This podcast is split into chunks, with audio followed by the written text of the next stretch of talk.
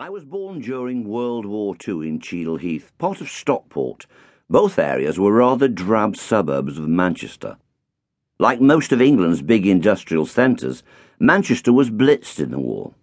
Many families evacuated to the safety of the countryside, but we stuck it out with true British grit. Now, when the heat had settled down, I was about five years of age. We packed our bags and headed off for the quaint little fishing village of Brixham in Devon. You know, I'll always be grateful for those years by the sea because I had an idyllic time, leaving me with the most wonderful memories. Memories of Brixham's busy cobbled harbour in the early morning sun, full of seaweedy nets, boxes of silver fishes, the giant lobsters that were two a penny back then, and the scream of the gulls. Fishing smacks jostled for space, and the old tar seemed to roll along, still filled with the motion of the waves, wearing their thick navy blue jerseys, their oilskins, and their high rubber boots. My family consisted of myself, my mother Joyce, and my father Jim Dickinson. Mother was a hairdresser, a bit of a gypsy, who liked to keep moving around from place to place.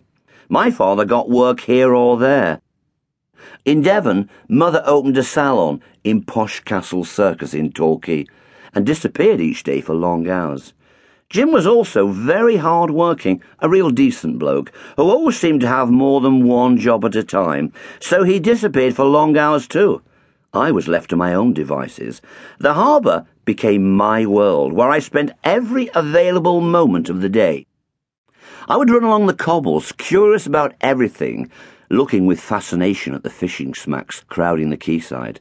The large barrels full of steaming water where crabs and lobsters would be bubbling away, being prepared to be sent away to London on the first train. It was a great treat when the ruddy faced sailors allowed me to go on their trawlers with them, chasing the shoals of sprats and mackerel. The bulging nets were swung over the side above the decks, dripping with salt water and seaweed, and opened up. With a great whoosh, thousands of fish flooded out, and instantly I was waist deep in a mass of moving sprats. A strong arm would come down and lift me straight up, little fishes falling from me like streams of quicksilver. Beneath my little shorts and top, my entire body, every inch of skin, would be covered in silvery fish scales.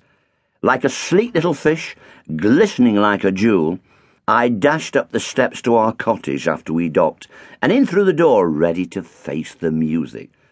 Look at you, Mother would say in despair.